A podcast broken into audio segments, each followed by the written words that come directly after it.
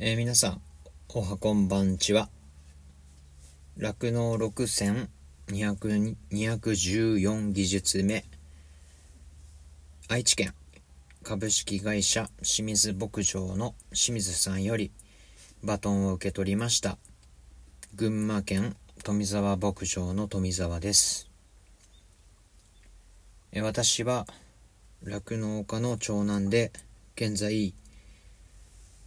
えー、実家の酪農を継いでおりますが、大学を卒業するまで専門の勉強をしておらず、ここでお話しできるような技術には、えー、全く自信がありませんが、えー、普段牧場をやる上で、えー、実際取り組んでいることやよく考えることを技術としてお話ししたいと思います。えー、紹介する技術は、えー、もしもの時に備えた対応を、えー、何もない時こそ考えておくです、え皆さんは皆さんの牧場では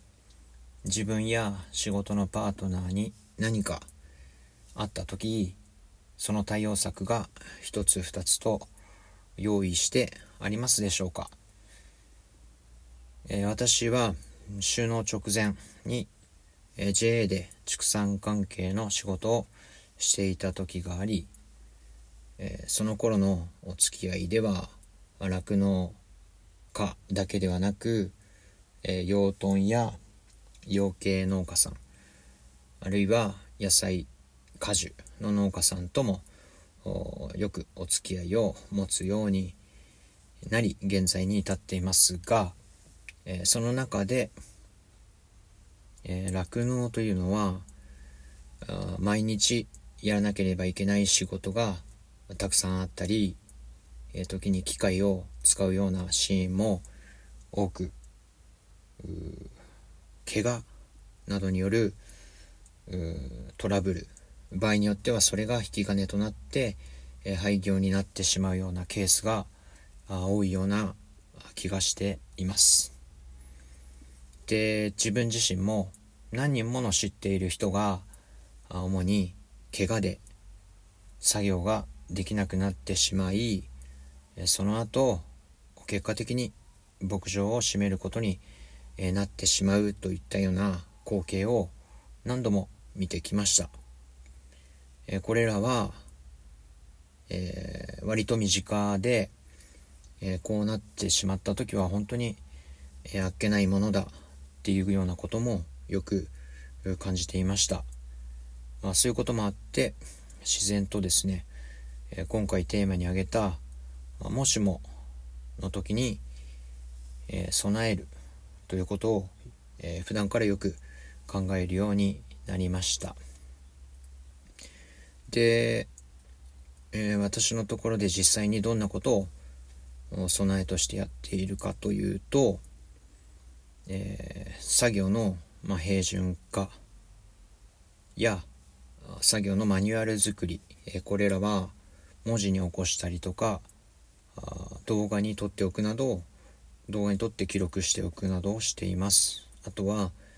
えー、資料を作っている畑が点々としていますのでそれらの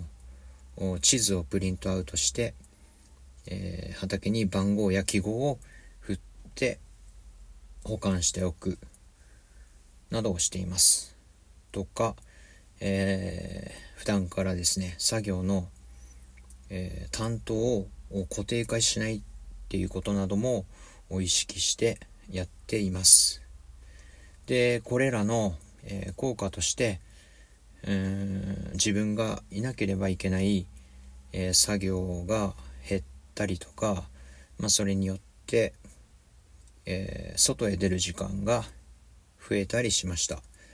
で、まあその時間を使って、えー、違う牧場へ見学へ行ったりとか、あ消費者交流活動とかもそうですけど、えー、家族と過ごす時間を確保したりとか、あ割と良い効果が、えー、たくさん出てきてるのではないかと思っています。で、こういったですね、え、牧場版 BCP とも言えるようなものっていうのは状況によって変わるので、えー、毎年毎年のように見直したりですね普段から意識し続けることが大事かと思いました。まあ本当に今更そんなこと言われんでもと思われるようなお話かもしれませんが、えー、私自身はですねそういった先ほど話したような、えー、怪我などによってうん事業を停止せざるを得ないというようなことを見てきた記憶があるので、えー、いつもですね何度でも、えー、意識して考えていくのが重要なんじゃないかと思って今回お話をさせていただきました。ということで、えー、自分がお話しした酪農6選は、えー、非常時に対する備えというお話でした。では、えー、次のバトンを牛の場メンバーの中で回ってきましたが最後は、えー、富山県のクローバーファーム青沼さんあおちゃんにお願いしたいと思います、えー、あおちゃんはあ先日ですね広島で行われた公木連クラブユースにも勉強会にも来ていただきました、えー、ありがとうございました。では次の楽の6戦よろしくお願いします。それでは。